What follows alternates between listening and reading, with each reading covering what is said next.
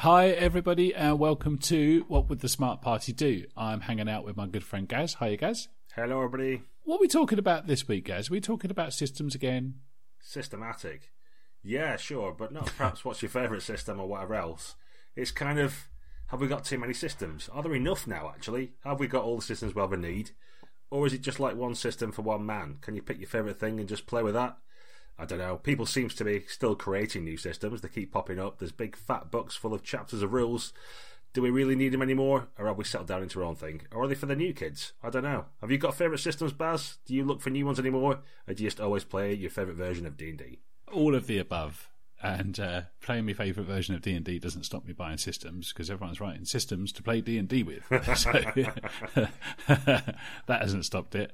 Uh, I'm going to play. I'm going to play D and D using the Shadowrun rules. No, I'm not. I'm going to use uh, leverage and I'm going to hack that so that I can go into dungeons. Oh, it never ends. Um, so yeah, loads to talk about with systems. What are they, what are they adding then? Why would why would you do such a thing, Barry? Yeah, because like the old school Renaissance or whatever you want to call it, is all really about breaking down the rules or using a really simple one and playing the kind of mm. game you want to play, rather than worrying about the system or anything. So what what's the point? Why would you make a leverage D and D game, for example? What's it giving you that you can't just get anyway? Uh, I think there's two ways. Uh, the first one is you always feel like you could do a better job than the original designer because the original designer can't live in your head. So you might feel that although it's kind of your favourite game, it's only 95% of the way there. You love D and D, but you wish it had a couple of rough edges smoothed over.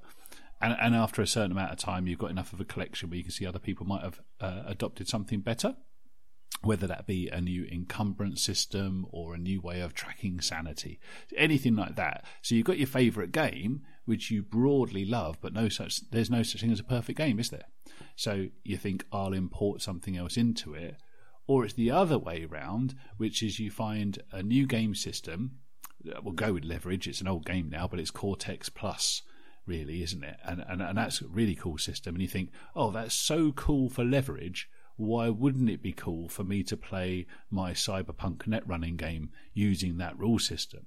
And you think, and that'll make me extra clever because hacking games is like a hobby of its own that I've noticed over the last few Definitely, years when people yeah. can do their own publishing, that sort of thing.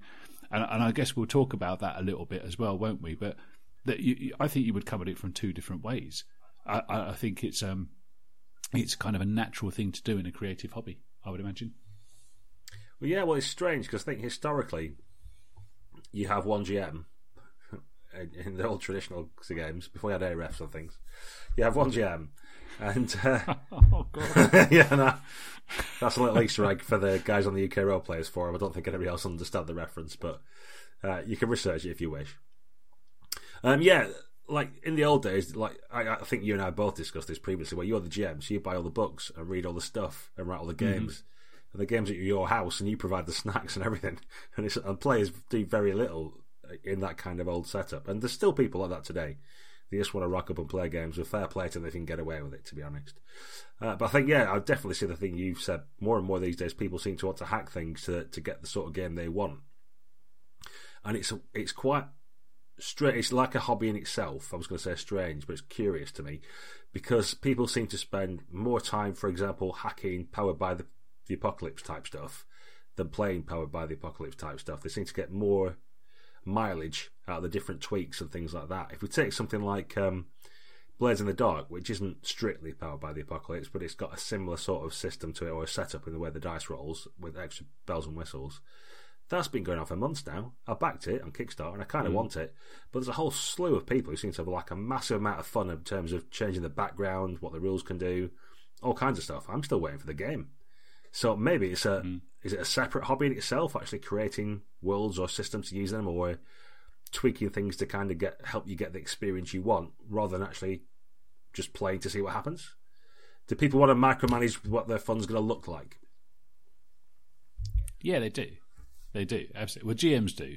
GMs do, and and perhaps only a certain a certain segment of GMs as well. Because uh, don't get me wrong, I'm convinced there's an awful lot of people out there um, buying their Star Wars Age of, Edge of the Empire box set and they are just playing Star Wars. And, and out of that segment of GMs, there will be a section of them who are looking at the funny shaped dice with the strange symbols on it and wondering if they can use it to power some kind of 1920s horror scenario. So I think it's a segment within a segment within a segment. But if you are at all interested in the role playing community, which we are, and I imagine the audience for this podcast is, I think you probably feel that there's an awful lot of hacking going on and maybe not too much playing of Keep on the Borderlands, for want of a better example. And uh, and that's what it looks like to me on my G Plus feed and in the forums I frequent. As you say, I, I can hardly find an actual play for Powered by the Apocalypse in Apocalypse World, but I can't move for various hacks of it with fighter pilots and with strange monsters in the shadows and teenage angst and, and all that other good stuff. And it is good stuff, but that's um, it's like people buy a rule book now so that they have no intention of ever playing it, but just use it as a starting point. And and this is this might be a bit contentious, and I don't mean to sound it nearly so petty minded as it's no doubt going to come out, but perhaps so that they can use it as a, a springboard to becoming the sainted level of designer themselves. Yeah, that is an odd uh, niche. I think some people just create stuff and they, they really enjoy doing it uh, and produce some really good and deep and uh, detailed content. So, um, if you look at someone like Jason Morningstar, for example, who's one of the indie darlings, as certain people in the UK would call him, but it's just, I think, to my view, I don't know, I don't really know the guy to be honest, but he just seems someone who likes making his little games. Probably little, it sounds mm. a bit pejorative, I didn't mean it that way, but small press games. And they're really detailed about a particular idea and puts a lot of effort into that and research and really fine crafts it and comes out with something really cool. And then you get other people just seem to produce content for the sake of being a designer. Uh, I know guys who try to like Kickstart or crowdsource them going to some LARP convention in Finland or something like that and trying to get people to fund them so they can go because it'll fund their development or something like that. I mean, I, you know, I'm quite fortunate mm. that I've got a job where I want to go on a training course, the company pays for it. So I guess if you're an independent writer or whatever, you have to get crowdsourced to do it. But it seems really odd that you'd be asking people for money so you could go to a convention, basically. And you will learn stuff when you're there mm. and develop your craft. But why should other people pay for you to go and learn stuff when I don't know? Maybe I'm just not of that mindset because I'm so used to paying to go to my own conventions, if you know what I mean, because it's part of the hobby and you love it. And I think there's possibly a difference there between people who like doing what they're doing and want to produce cool games and have people play and that sort of thing, and then people who view it as a sort of, I don't know, achievement level or something, or something they want to unlock and then become mm. a personality. Maybe I don't know. Um, we're perhaps being unkind. I don't know, but I can definitely see a split between people who are producing good quality content consistently, and that's because they want to produce good stuff and have good ideas and want to explore a, an idea or a way of playing or something like that or a particular genre and then some other people who just seem to want to knock stuff out. It doesn't seem to have the same care and love, if you know what I mean. Maybe that's my perception. Yeah. No, I, I th- no, I do think that, and it is going to sound a bit petty, and, and maybe it's the politics of envy, but I think it's um, I think it's a noble tradition of being a gamer that perhaps one of the biggest accolades you can ever have as a gamer, if you were trying to unlock achievements, would be to say that you were published. And I remember getting published in magazines back in the days when magazines existed and being really pretty proud of myself for getting articles published in those. I thought that was kind of cool, actually. And you've written adventures for companies, and I've written stuff, and we've both, you know, knocked around with self publishing. And it's a nice thing to have your name on the front of something. What I find perhaps a little bit strange is the idea of taking, say, the open game license and taking maybe the, the, the bare text of D&D spending half an hour on a word program, swapping out a few things with Control F and Control R, and then saying I'm now a games designer by sticking it up on DriveThru and charging a couple of quid for it. And, and again, I'm going to sound really old and grumpy now, but I used to have three books with AD and D written down the side and a binder full of my house rules. But that doesn't make me a game designer. That makes me a DM, and, and that's that's for me the difference. Now, that, that's painting an awful lot of published authors with a very broad brush. But I think it does stand that it's it's almost trivial to hack a game and put it up for sale. That doesn't mean you shouldn't, but it doesn't make you doesn't make you a, a beacon of the hobby. For, in my eyes, and perhaps these guys aren't trying to be, some probably are, but you'd get more kudos from from me if that counts for anything. If you came up with imaginative content, and for me, I see that more in adventures and source books and campaign outlines, uh, scenarios, one shots at conventions, more than here's my take on original D and D, and I've got I'm going to call it something slightly odd and put lasers in it. It's not enough for me. No. Well, it's a funny one, isn't it? I mean, do we need do we need any more systems then to kind of like move away from perhaps some of the smaller designers and certainly don't want to seem like we're discouraging people from creating their own content or writing their own games if that's what they do. You know, more power to you. But do we actually need more systems? Is is creating a new system a thing? Is it just because of copyright? Because you know you've got Savage Worlds is one of my favourites. Uh, a lot of people like mm. Fate. You've got whatever flavour of D and D you want, and a lot of them are fundamentally the same. Certainly the more old school ones. Uh, you've got GURPS, you've got all kinds of generic systems. Cortex Plus, there's loads of stuff out for you. could easily hack. Powered by the Apocalypse is everywhere. Do we actually need mm. new games? I mean, is that perhaps a barrier people are creating from themselves and they're thinking they want, they've got this great idea and they want to produce a game for it, but they don't know what to use to run it and they want a system. So, mm. so they feel like they have to come up with a system. And due to the saturation we've got on all the different methods there are already, they perhaps trying too hard to think of something that's not what we've got already to try and come up with something different It'd be quite hard. I don't know how I'd start, if you know what I mean. If I was, unless it was a hmm. small mm. press game specifically trying to emulate a particular genre or a movie or a real small thing, if I was looking at a, a bigger plough than that, if I was going to produce several supplements or you know a bigger game, I'd find it hard to come up with a brand new system that did something that we haven't already got. Mm. Yeah, it, it would be tough, but it still happens. I, I think it's a business decision. I think when you when you say like you've got a cool idea for a game, I bet that cool idea for the game isn't a card mechanic or a, or, or a way of interpreting 4D4. That's not a cool idea for a game. A cool idea for a game it could be something licensy, like um, let, us do a, a, Conan game because Conan's kind of cool, um, and uh, that's a perfect example of, of, of something that's coming out fairly recently. It's kickstarted again now, isn't yeah. it? And interestingly enough, that's got a new system for it too, which is, I think, trying to be a bit proprietary. But but your cool idea for a game is going to be about a set of stories you can imagine telling, or a set of sessions you can imagine having, or instantly half a dozen scenarios pop into your head. That for me is the cool idea. And then as soon as you start thinking about systems for it, anybody with with any sort of role playing time under their belt, I would imagine is thinking shall I use Fate? Shall I make it D20? Shall I make it uh, Savage Worlds? And you kind of start casting around for what's a good fit. And if you can't think it's a really good fit, you might then make a business decision, which is like, oh, I wonder how many of these I could sell and it'd be completely my own and I wouldn't have to worry about license fees or giving away my work or giving royalties to DM's Guild Online. And I, suspect it's kind of a weird kind of money thing. And, and nobody makes any money out of role playing, so that's a strange avenue to go down. But I wouldn't mind betting that's kind of the impulse for people thinking, I want it to be mine. Not maybe not cash, cold hard cash, but just ownership. Yeah. Perhaps. And maybe maybe designers think I could write a world of fate which will get published and people will buy it, but it'd be kind of half belonging to somebody else. Or I can do my swashbuckling airship game and think up something to do with this D30 that I bought at Gen Con last year. That's probably what happens. Yeah, that sounds fair. I think possibly I don't know. Perhaps I don't buy the uh, the blurb or the sales because certainly if you've got a new system, you need to be able to tell people what it can do or say that it's good. Or in a way, there's kind of like a tacit uh, pressure to say that your system is better at doing the thing that you're trying to do than other things that already do it. If you if that makes any sense at all. Hmm.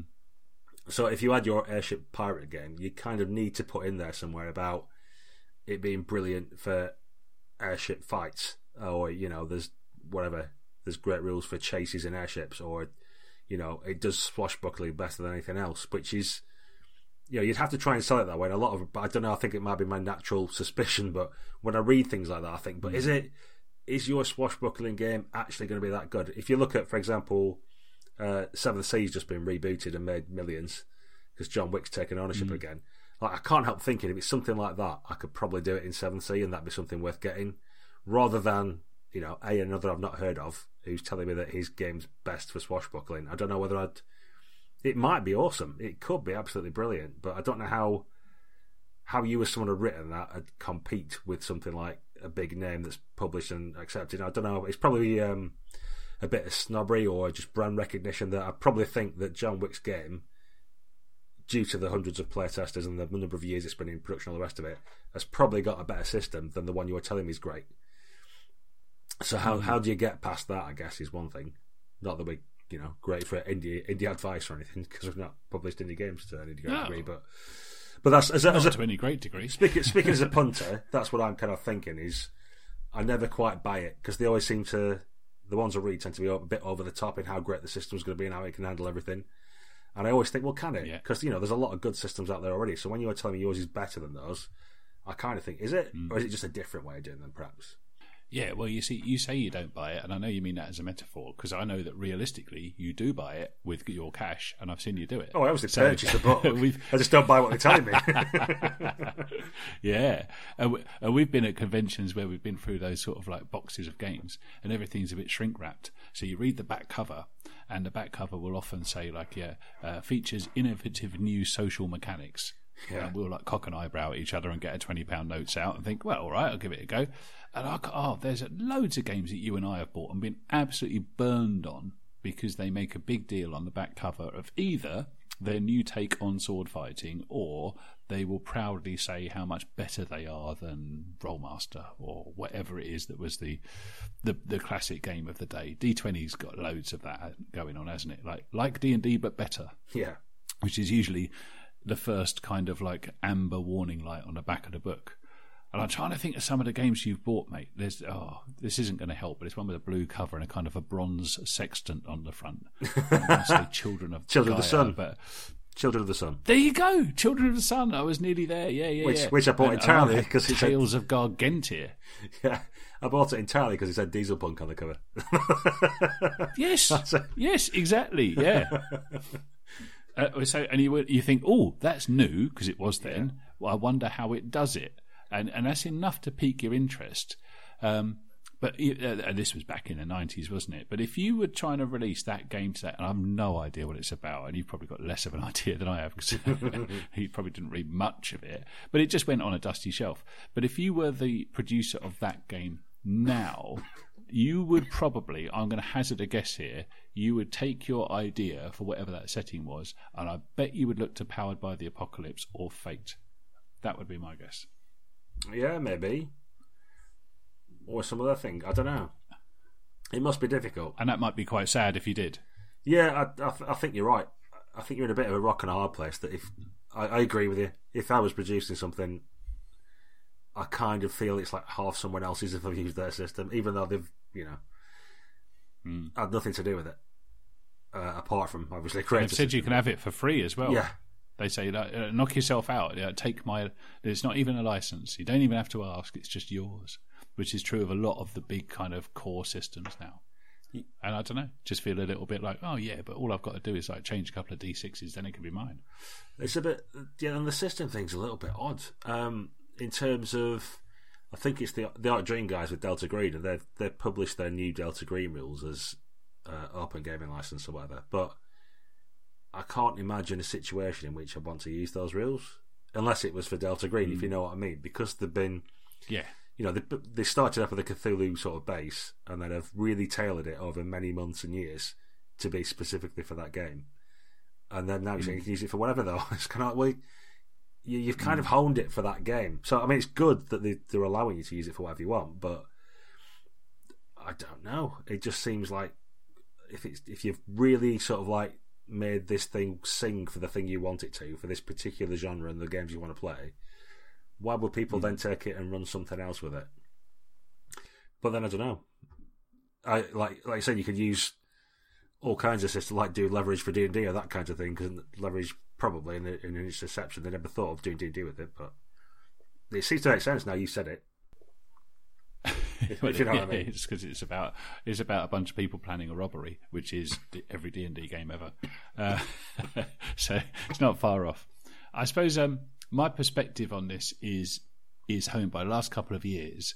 I, have done exactly what I've I've counselled against, which is I've, I've I've taken a run at designing a few games, some successfully, and and most of them kind of fizzle after a while, which I'm sure they do for all people who try and write their own games from scratch because it's quite a big undertaking.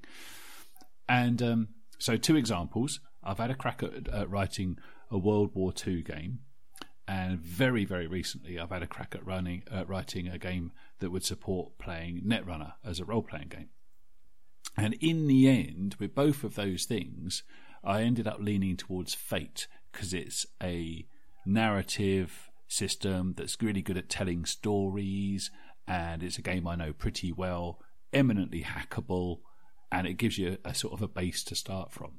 So, and, and, uh, and, do you know what? I can't think of many games I want to write where I didn't end up leaning towards Fate. So it does feel like a massive pull, and, and not particularly a good one because it's it's not my favourite game at all. But it's a system that just seems to be something you can bend into shape. But then some way down the line, in, in a couple of cases, many hundreds of thousands of words down the line, what I thought was, honestly, I should be writing scenarios rather than a game system here. If I can't think of half a dozen cool plots or one shots to do in this setting that I've either got in my head or I've made up or mashed together, that would be a way more creative and fruitful use of my time than trying to come up with mechanical gewgaws, either nicked from other systems or Frankenstein together from half a dozen or mashed up, that will let me tell a story. It's like you've got to kind of know what the story is first. Mm.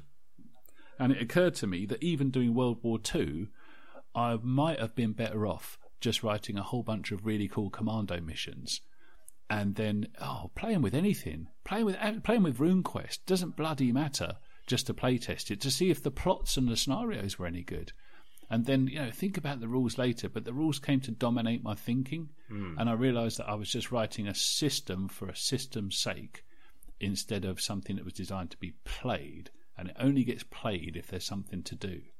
Does that make any sense? It does, yeah. I know exactly what you mean. I mean, I, I do like systems, so I want it to work for what I'm trying to do. But you're right. If you can't think of a few cool things you want to do straight away, then you kind of it doesn't matter how good your system is. Um, and it's I suppose it's related, but it, seems funny that if you remember those old magazines you talked about, quite often they had something systemless in it. They might have a D and D adventure or a Cthulhu scenario or something mm. like that in the old White Dwarfs and that kind of thing. And then a systemless adventure, and everybody always turned their nose up at it. So even though there might be lots of good ideas in it, if it didn't actually say something, do you know what I mean? I'd rather see mm. uh, a scenario for Rifts than a systemless one, even though I'd never played Rifts in my life, sort of thing. Do you know what it is? Yeah. It feels like it's it's not your thing, or it's not associated with your interests potentially, or that sort of stuff. Or you're not sure it might be too woolly. I don't know. It doesn't seem to have the immediate grab, does it? Whereas if you've got a system or a way of playing attached to it, you're more likely to want to think, yeah, that's my kind of stuff, and I'll read it. Or did, did you not find that? But I was always turned off by stuff that was systemless, and I thought you're just going to try and make it generic, and it's not going to be cool enough, or have the right detail. Yeah. You know, like a generic fantasy mission probably wouldn't interest me. But if you told me there's an Earthdawn one or one for Dark Sun or something like that, I'd be much more likely to read it. Yes, yeah, I totally agree. Yeah, I, the generic stuff just comes across as generic, clearly, uh, which means it's it's it could suffer from being a bit vanilla, a bit bland, etc. And and I would, uh, I suppose, to bring it into the modern parlance, if I were going to be looking at a a kind of a modern true crime thing, that seems quite generic but I'd always rather play something to do with cult because that's interesting and it got its own twists and it's got its own flavors and so on.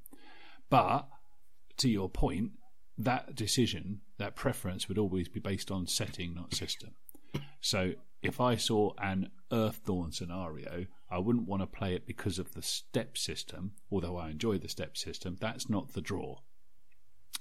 And Cypher system to go right up to date with probably the most recent big new system that's going to spread across multiple rulebooks. The Cypher system intrigues me, but it doesn't make me want to play the game. What makes me want to play the game is our friend Pete running Agents of S.H.I.E.L.D. using the Cypher system, and I'm hmm. intrigued to see how that goes. But it's not the dice system that's going to get me coming back for a second session. It's going to be the scenario. Yeah, I think that's a good example because I'm still not sold on Cypher. I think it's a bit lightweight for me. I'm not sure there's enough crunch there, but I can definitely see its advantages for my use in terms of things like you say convention games and that sort of stuff. Uh, it does work quite well, um, but you know, I kind of want the cool stuff that goes with it. So I bought was it like the Nine Worlds of something or other. I can't remember because in one of them there's kind of a when the Nazis won the war kind of thing, and it's kind of a 2050, but what if Germany won and that kind of stuff, and some other bits and pieces like that, all these kind of mm. different alternate world settings and cyber Ronin and all kinds of stuff. Uh, and I read two or three of them, and they were just fucking dull. Like there was just absolutely no information about the like the the sort of the featured German fatherland type thing was just it basically gave three personalities who don't like each other, and that was it really. And you know, and they're in charge. And there's a bit of resistance, yeah. and there was no, there's no detail to go on. I kind of would have been just as well with the idea: what if Germans won World War Two? Go. I made my mm. own hmm. stuff up, to be honest.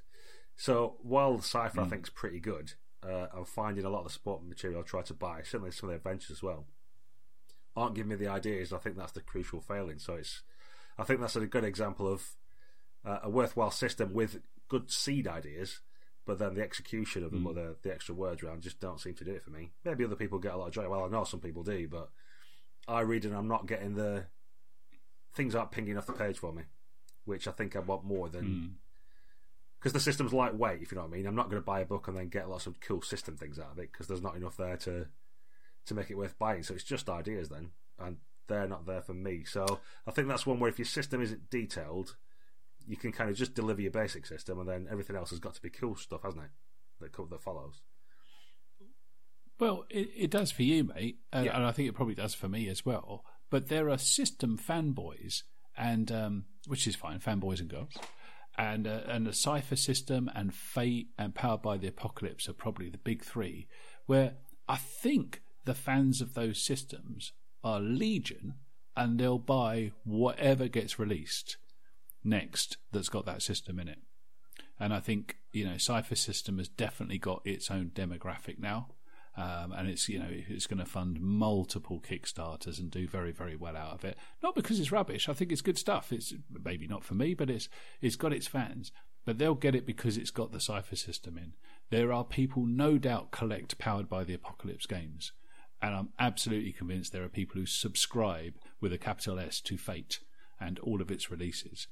Um, I've been like that with with with game lines before, but those game lines were stuff like Earthdawn, and people did it with Vampire. Arguably, the old World of Darkness was one of those sort of big multi-genre core systems. Because I was about to say, but now people follow a system more than they follow a setting, and they'll follow it across multiple settings. What do you think? Uh, yeah, quite potentially. But those are the kind of generic systems, aren't they? It's funny because um, certainly Apocalypse World the system felt very much tied to the setting and the, what they were trying to set up and the things that would happen. So now that's kind of like pitched out. I don't know. You see one come out for Apocalypse World every now and again, or the, the Powered by the Apocalypse games, and uh, the pundits will all sort of laud it and say like, "This person actually gets it," and I think it's really uh, prominent when that happens. That or what the, what people are saying basically is there's a lot of people out there who are hacking stuff and don't really get it which sort of feels a bit like mm. snobbery, but I also agree with it to a certain extent as well because some mm-hmm. of the mm-hmm. stuff I've read seem to be they've just changed some of the move names or you know changed a couple of bits and pieces around, but not really thought about what are you going to do in the game. It comes back to that thing you were talking about. It's like what cool stuff are your players going to do, and how do we enable that, mm. rather than trying to make the you know tune the engine up or change the oil or change the disc pads or something to make it a bit more performant. Uh, it seems a bit mm. I don't know ice about face. But it perhaps comes to what we said to originally that some people want to tinker with systems, and that's what that's part of their hobby. That's what they're getting a lot of the time from. You know, they're spending lots of hours fiddling about with the system to tune it and follow the system around and look at the new hacks and see if they can include them that rather than the actual playing of a game, perhaps. Or maybe they do play as much, but it's just another hobby. Well, it, uh, I guess bringing it to practical practical terms, I, I drive myself mad with my sort of gadfly approach to systems because a system would be my absolute favourite, and then two months later I'll have bought another one, and that's my new favourite. And, and it kind of uh, my players must despair every time I come back from the game shop because they know that the campaign's going to have to veer off into they have to redo their characters, probably in the same setting, probably the same campaign, but now we're going to use another variant of of a D twenty chassis, which has been bent through about twelve other things already. And um, I mean, I counted up the other day. I've got I've got in excess of forty variants of D and D on my shelves. That's nonsense. That's absolutely rubbish, and, and that's discounting the fact that I'm going to house rule all of them. Anything that I play is going to have like you know various sort of amendments and so on. And, and I guess that's the thing that is driving me mad because what I used to call a house rule is now a publishable game. People do a house rule, and because Word exists and DriveThru, that becomes something with a with binding on it and a colour cover. It's bonkers. And I keep buying them. I buy other people's house rules and hacks because I'm interested in seeing how they've bent the system. And then it takes me ages because you think, oh, I really do know D&D quite well, so this won't take long. And it might be a 48 page book. But I've got to look through every single line to see which tiny tweak they've made and which ones haven't they made. And then I end up sitting there playing it. I played fifth edition last night, and I made a rules call that was based on something I learnt in second edition, which I didn't even know if it was in the new edition or not. I just assumed it was. And then you think, why am I buying rules at all? Madness. yeah, it is crazy. Well, that, that sort of reminds me of something. One of the um, interviews with the Netrunner guys, I think it was Damon Stone, they were talking to him and saying, you know, do you not do you not miss that you can't play in these tournaments, all the rest of it? And he's saying, well, I'm I'm like 12 packs ahead of you guys. I'm playing with whole new cards. There's cards you've got that we don't have anymore. And all this is like, it'd just be madness for me to play. And it does feel a bit like that with things like D and D or that sort of that ilk, where there's so many additions and different rules and tweaks, and you've got your own house rules and preferences and everything else, or something that to- somebody told you once at a convention, you've just assumed is right and never looked it up. It's crazy. Mm. I don't know. As long as everybody at the table can agree to it, I guess it's okay. But it is when you play at conventions that those little things can come out sometimes, or you, like you say, you wonder why you've bought so many editions of rules if all you're going to do is straight away get your marker out and start telling them why they're wrong or what you want to change or yeah, you know, we all do it, don't you? Read through and you start tutting and going, no, well, this was better in third edition. What are you doing? Why have you done that? That's clearly That's wrong, right. etc. But as you yeah. pointed out, they just produce a, a game of rules by consensus, and it's for the broadest audience possible. Then individual GMs and groups have got to work out what's best for them. Yeah, it, it's I mean, I think the system's still really, really important for loads of different reasons. And I suppose one of the worlds that we inhabit quite a bit is the convention world and, and writing up scenarios and putting up sign up sheets and having people want to sign up for them. And for me, one of the first things I look at when I see a sign up sheet at a con is what system is it? And, and I guess despite everything I've said for the last half hour, possibly the biggest draw to a game is what system it's going to be. So if I see a game that's going to use, oh, I don't know, just for sense of a for, for sense of an example, World War Cthulhu, it kind of secondary what the mission or the scenario is underneath that because I want to try that out and I've got a broad idea of how that game's going to be. And it's like, cool, I'm doing that on Saturday afternoon. I'm playing World War Cthulhu. You don't say the name of the scenario, do you, to your pals? No. You say the system you're going to run. But equally, I wouldn't put up a sign up sheet that just said it's a game of Dungeons and Dragons because there's a million follow on questions that have to happen. And you wouldn't put up it's a game of Savage Worlds because it's it's so generic. You need to have something behind that but still, there will be people who don't want to play Savage Worlds or people who love it so much it doesn't matter what you put, they're going to sign up for it because it's their favourite system. So it's still a really important part of the mix, isn't it, for getting people at your table, whether at home or at a con? Yeah, it is. I think all the other bits come into it as well. Because I, I am, so if something Savage Worlds, I'm quite happy to play it because I've run so much of it at cons. It's relatively rare I actually get to play it again, so I'm quite happy to do that. Um, but then you know you see the number of players is eight, and straight away I think, oh, not that just feels mm. like hmm. too many people. And even though it's just a quick system, I know for the way the session's going to go. Even if everybody only takes thirty seconds on their turn, and the GM's got a bit of time, it's five minutes between you rolling some dice every time because that's the nature of having so many people mm. around the table. Um, but it, that only comes from having some system knowledge. If it was some system I didn't know about, there's eight people that might be perfectly fine because it might be conflict resolution and everybody's opposed, so everybody gets to roll at the same time or flip cards or whatever it is and not Jenga towers over. So that might be really quick and I'm really involved all the time. Um, so maybe knowing the system perhaps gives you a bit of a bit of insight to make a better informed choice, but can't be a driver in and of itself. I know I've played some games where I think I mm. really like this system, and then I've seen the execution of it at the table, and had a really uh, unhappy time, shall we say? Because the way the GM's running mm. it, or what he's ignoring in terms of rules, or what he's added in, or how he's interpreting things, just doesn't sit with how I think the game should go in my head and how I run it with my group. So it ends up being a bit of a jarring experience. Yeah. So, so moving forward a bit, then, guys. So, have you recently, or would would you now, would you spend your gaming pounds on uh, on a new book or a new PDF or a new whatever, purely because you think it might have an interesting system in it, or because someone's told you it would have? Would no. that get your disposable income? No. Next question. Mm. Um, pro- probably Why not? probably not. Um, certainly not on a large scale, or and I won't want to buy another generic system. I've got so many generic systems, I can't count them, and I've got my favourites, and some I'll play anyway, and I don't need another one. I don't need to learn another system to play a generic setting that I want to play anyway. I've probably got a favourite system I want to use for that anyway. Um, something. I'm, hmm. I'm, more likely to do is if it's if it's a small press game and they've created a system for doing the thing that they are doing, if you know what I mean.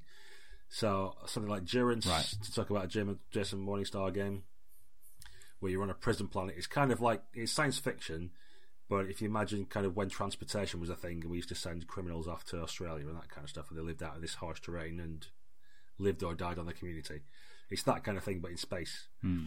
and a bit futuristic. But within his system, there's all this stuff about how you generate what the world's like or what the relationships are or who the characters are and so the system there is more about the world building side of things. So those are the sort of systems I'm probably more interested in or that seem relevant is to have the sort of game that we want. Here's a set of tools to kind of set all that stuff up or to guide you in a way of producing something that's going to make those games happen. So that seems cool. Mm. In hmm. terms of how to hit an orc or whatever, I think we've got plenty of content already on how to do that in various different ways and various different levels of mm. detail. So that on itself is not going to do something. But if you come up with a cool idea like we're playing Ice Pirates in the future, here's your great Ice Pirate rules, and you need to know about X, Y, and Z, and here's how you do it, then that's probably fine. I'm happy with that. I'm bored with it. Um, so you, you mm. one game I wanted to ask about actually because I nearly bought it today, but um, word got in the way. Into the Odd, which uh, the blurb of the blog oh, yeah. for that seems to have quite a lot of talk about the system and stuff, but I didn't really get a feel from it in terms of what that meant, apart from the system was quite um, quick and easy or free and easy. So have you had a chance to digest it yet, or? But that's that's that's an yeah. example of something that's given got me curious about it, but I don't really know enough about whether the systems will work for me or not. Yeah, it, it's it's a good example because it's um, ostensibly it's another D and D style game. It's it's an old school uh, OSR publication, small press, etc., etc and it's someone's unique take on how they play D and D.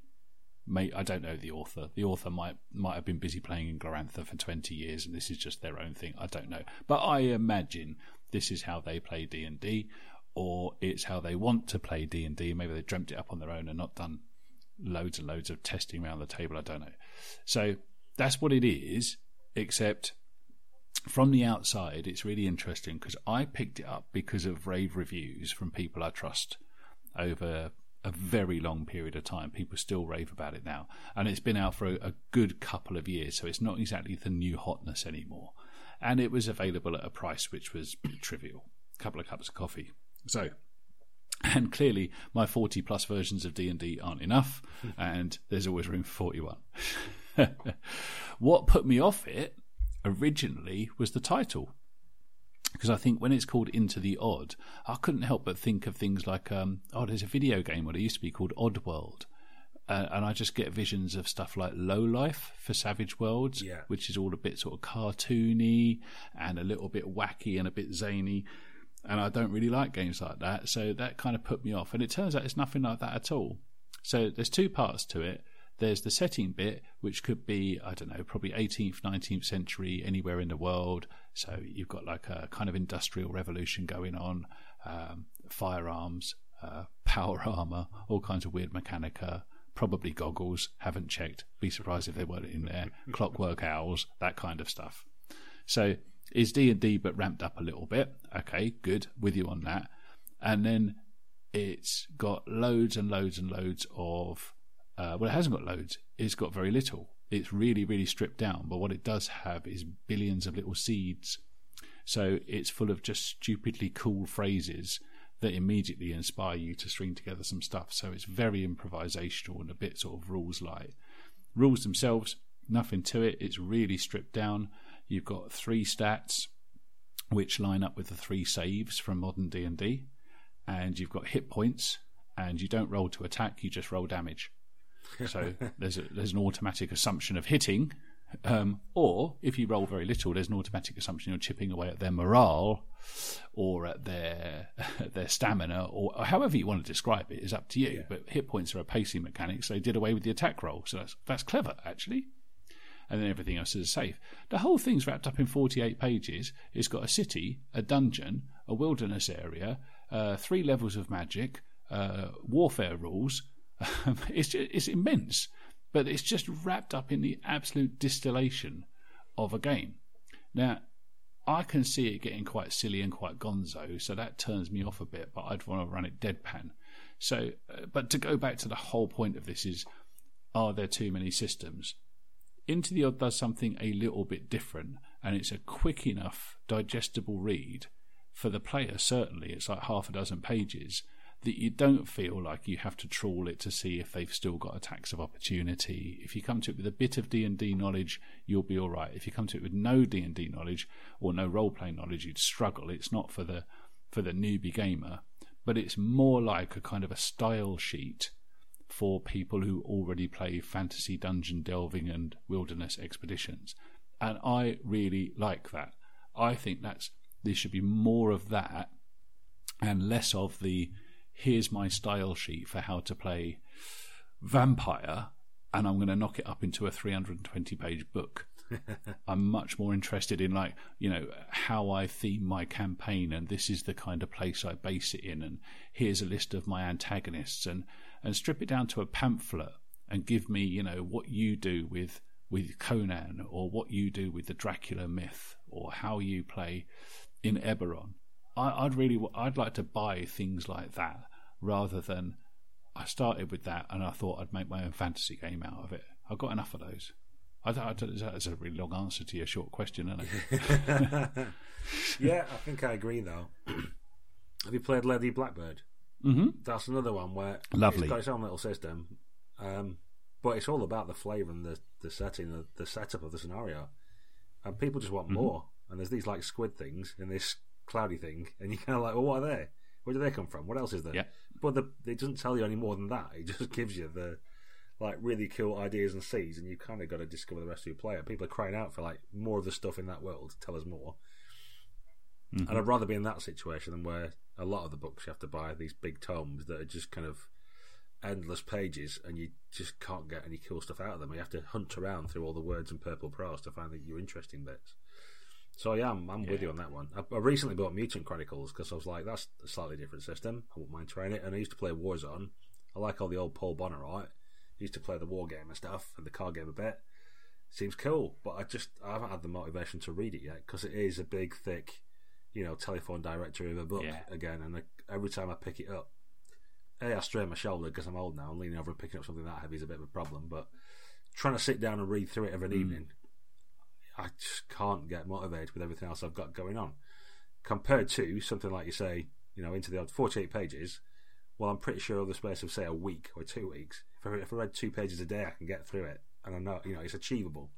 And I know there'll be good ideas in it. I think that's the difference is perhaps when I was young and fancy free and had hours and hours to spend doing nothing, reading big tomes was uh, something I was interested in. Or had the time to develop and mm. understand a new system and thrash it out a bit more. Uh, I think these days for us old fogies, having something like small and digestible just to get the digestive, the sorry, the imagination flowing.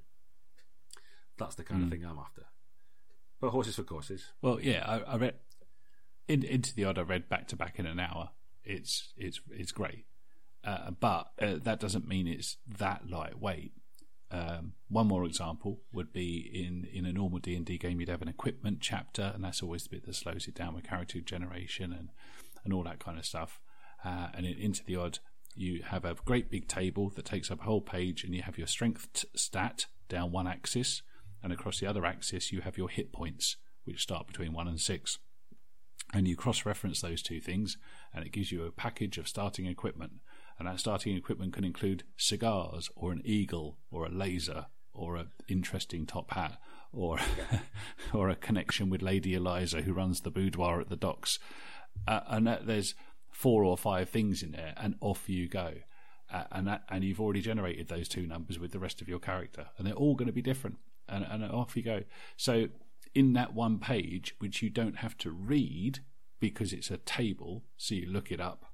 You, you wouldn't read a table in advance, would you? You just roll the dice and see what you got off that table.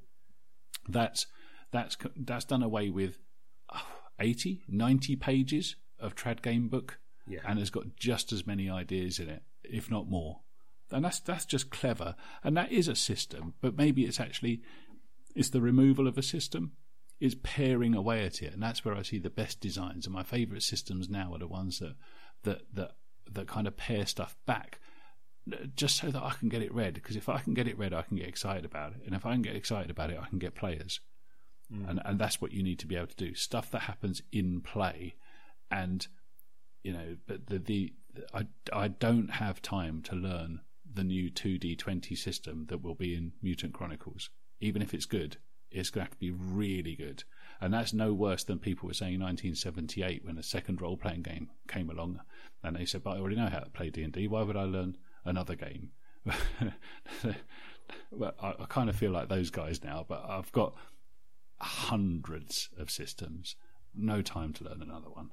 Yeah, I, I think it is uh, certainly part of the some of the OSR type stuff, like uh, Zak Smith and that kind of thing, where they just produce content that's got lots of ideas in it and tables, and like even the the inside cover of the book's got kind of things you can roll or drop your dice on, and where they land will give you some information.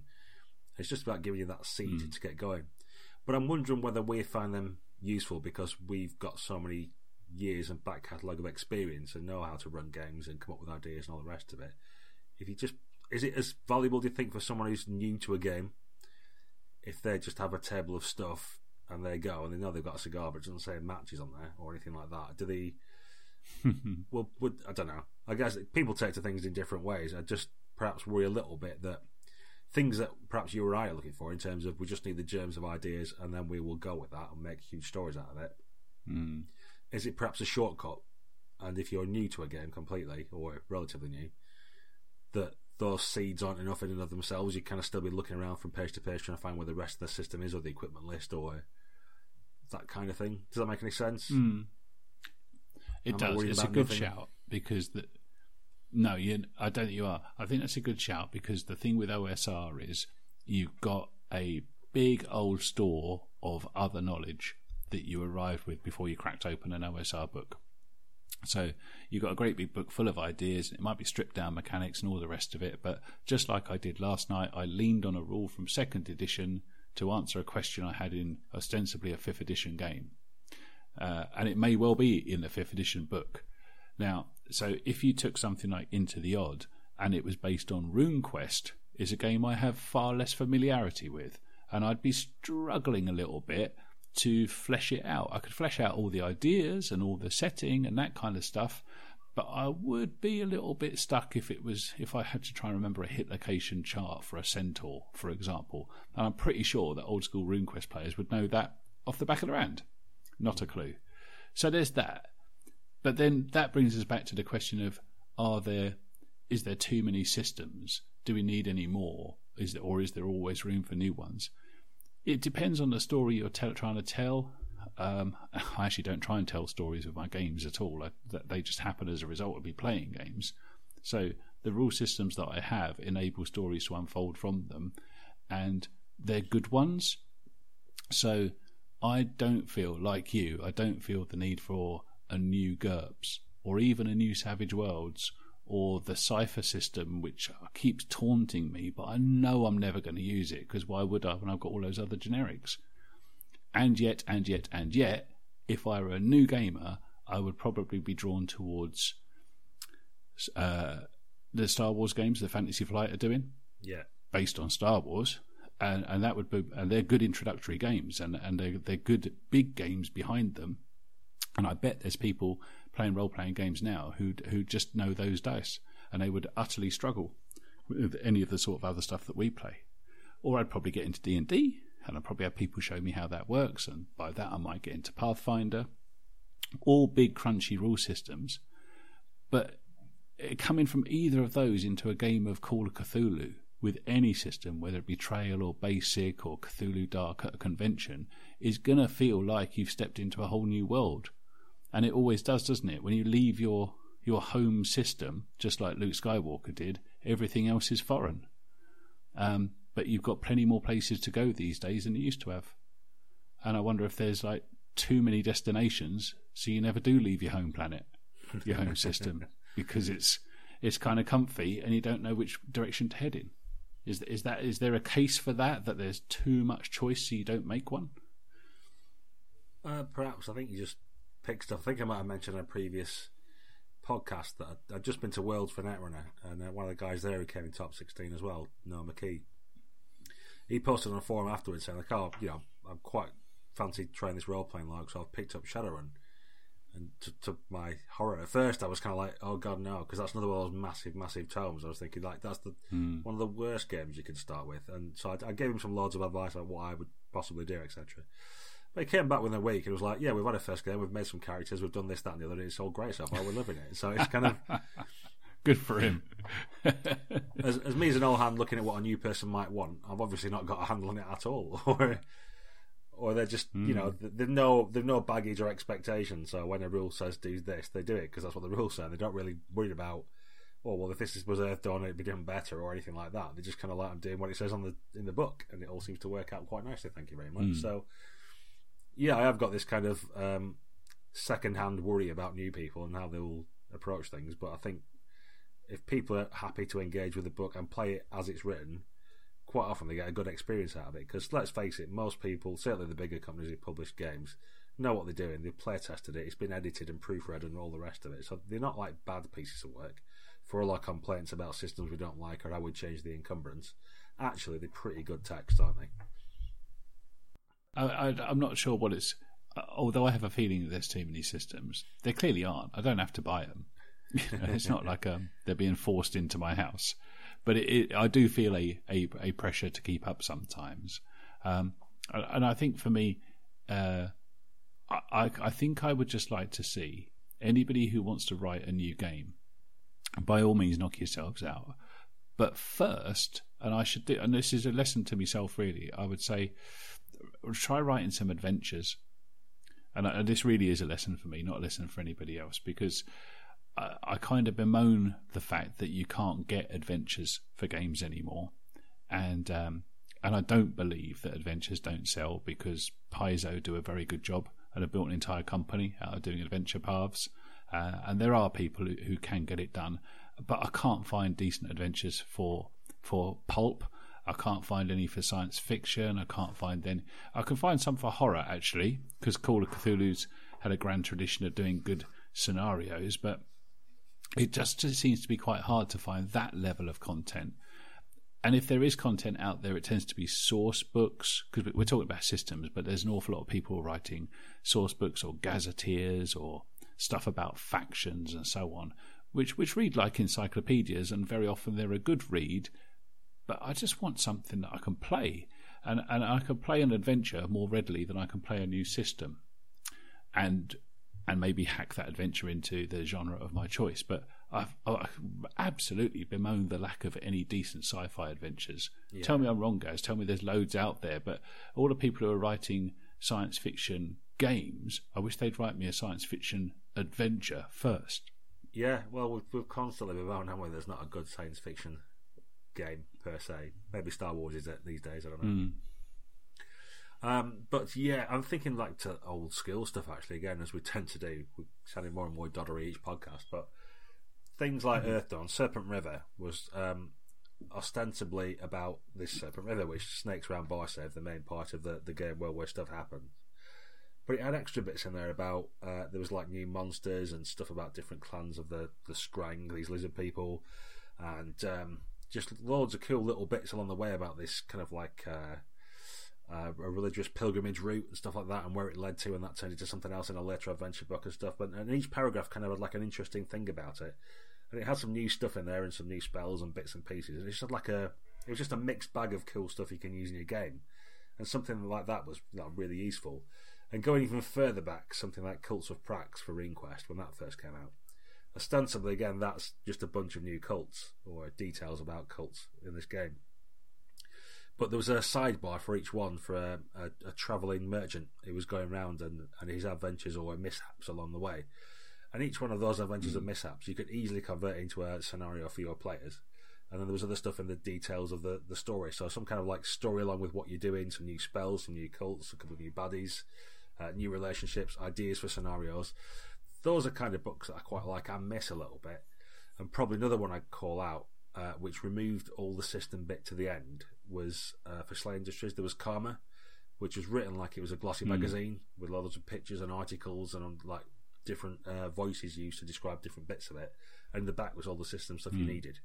But it gave you loads of cool ideas and a feel for the setting and was dripping with atmosphere. And, and it did give you all these new bells and whistles as well to use. So I think those sort of books are ones I call out from yesteryear as the good sort of stuff I'd like to see or that I miss these days because uh, it seems to be a little mm. bit too much about creating a whole new game or creating a specific game for this one thing that you'll play for four weeks and then you'll get rid of it. I'd like to see more mm. mixed bags of stuff, I guess, so you've got a bit of something for everyone, and it'll keep your interest that way as well. I think, or it certainly keeps mine when it's a bit of a mixture. I don't yeah, need, you know, you yeah, don't need a weapons book that's just got 400 pages of guns. No, that's not going to help me out. No, no, I agree. That that's the kind of stuff that I like too. It's um, and you see a lot of that in uh, the newer old school stuff. So, uh, I mean, a great example is um, Deep Carbon Observatory, which is bonkers. Absolutely recommend anyone pick it up. You don't have to be a D and D player because God knows you won't feel like one at the end of it.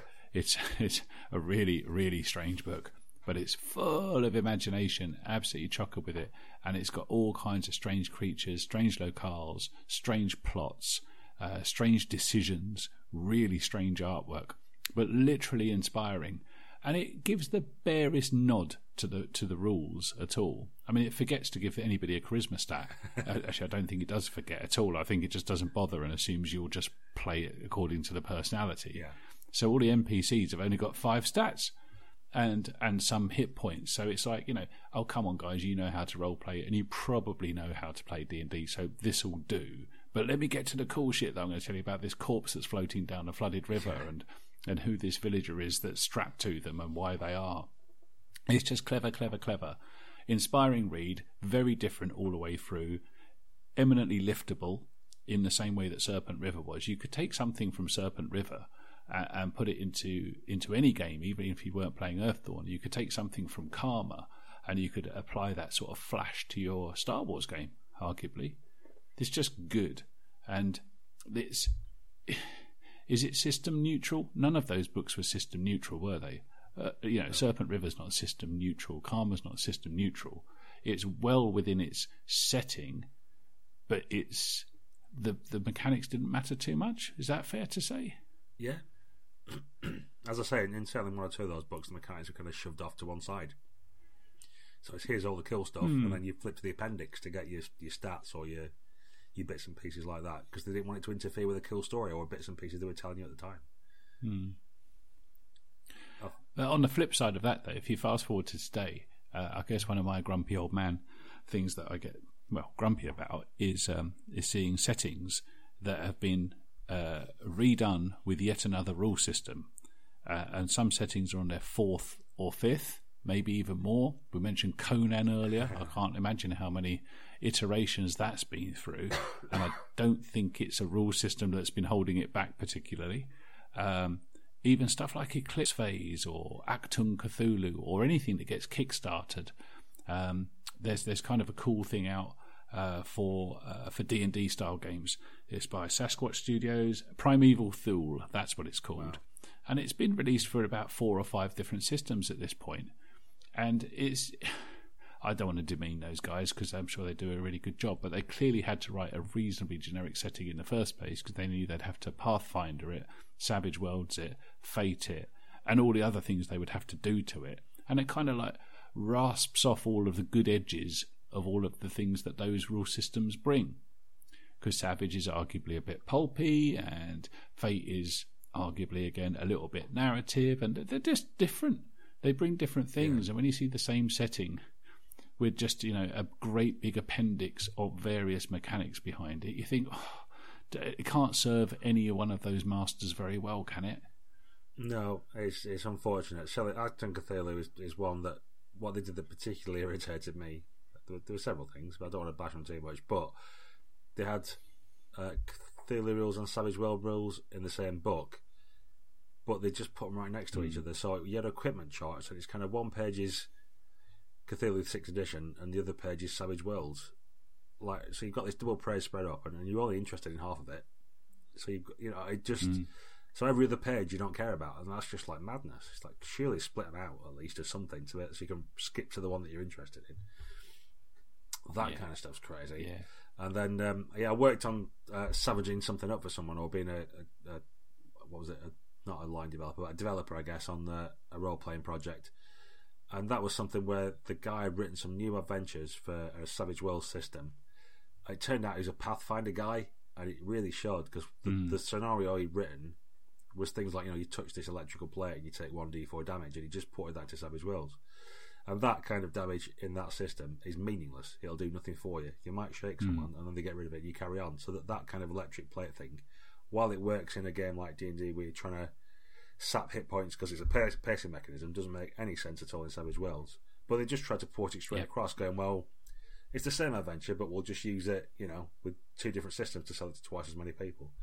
And it's that kind of mentality that you can just kind of, well, we've got a good idea for a scenario and we'll just put a different rule on it. It doesn't really wash sometimes because, like you say, different rules are trying to give you different things. You know, maybe different again if it was Fate or something else. You know, that'd be a totally different. You know, you wouldn't care about an electrified plate on a floor. So it's a minor example, but that could be expanded out into a hundred examples I could give you for different things and the the way the scenario was structured that wouldn't work for a different uh, system.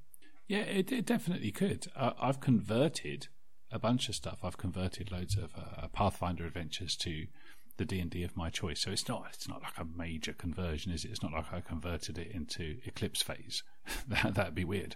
Um, but um, I've done that sort of thing. But if you've got like a really good plot or a really good thing and it's attached to a game, let's say I don't know, you've got a really cool scenario for Age of Arthur, and that's the thing you want to do well, then why don't we play it using the rules that it was meant to be played with? Yeah. It's, it's going to be a few sessions. I've played more than one system in my life. I quite like a change every now and again. I don't, even though I've got a love of D and D, I've got no particular attachment to the D20, and I don't want all my games to be rolling a D20. I don't think there is such a thing as the perfect game, and although I think there's a, a million too many systems, and I'd like to see people be more creative with the systems they've got. I still don't want there to only be one system. So let's play Age of Arthur with the rules it was written for, and let's play Eclipse Phase with the rules it's written for. And it's been for a few, for goodness sake. But let's just just play that setting. And do you know what? Let's play Blue Planet even with its crap rules. I don't mind because it's Blue Planet I came for, not the rules. And, and a good game will we can get past that, can't we? You know or just you know house rule something instead of trying to write a new game system from scratch for it. Yeah, certainly. I mean, I think you can still use your favorite um, system for a different setting. For example, I'm running a better Savage Worlds Glorantha, so it's RuneQuest 2, but using Savage Worlds. But mm. you've just got to bear in mind that will change the nature of the game and how it feels. And it is. I mean, you, you probably wouldn't know because you've not played it before necessarily, but I played tons of RuneQuest 2 back in the day, and this the whole mm. way this this is shaking out feels a whole lot different because you've just not got that threat of having your left arm cut off every two seconds or dying right. characters. So the feel of the game's different. So it's probably being mindful of that. You can use your favourite setting or make your own one or something else, but just be aware the experience you get out of it will change based on mm. how your rules work. Uh, and it's certainly worth giving mm-hmm. rule sets a go to see whether you like them or not, rather than just always having.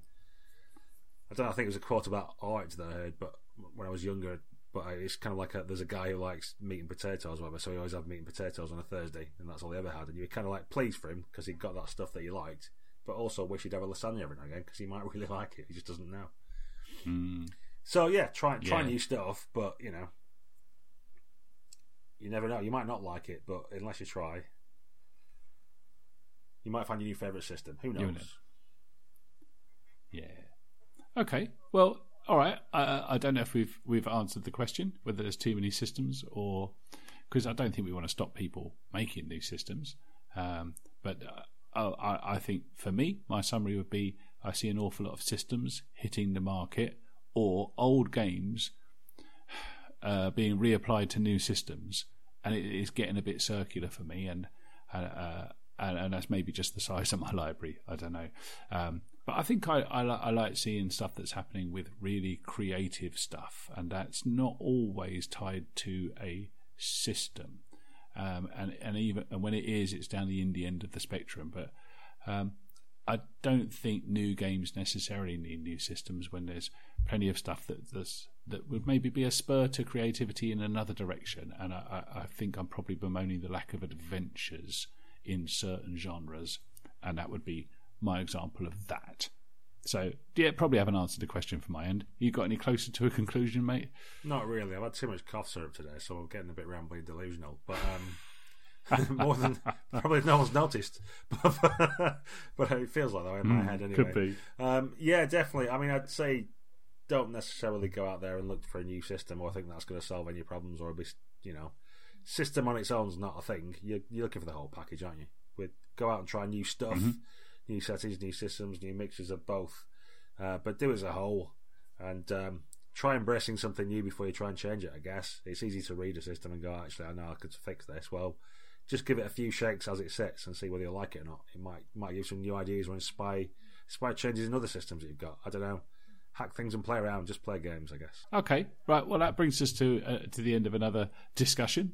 our listeners could be the judge of whether it was a, a fruitful one or not.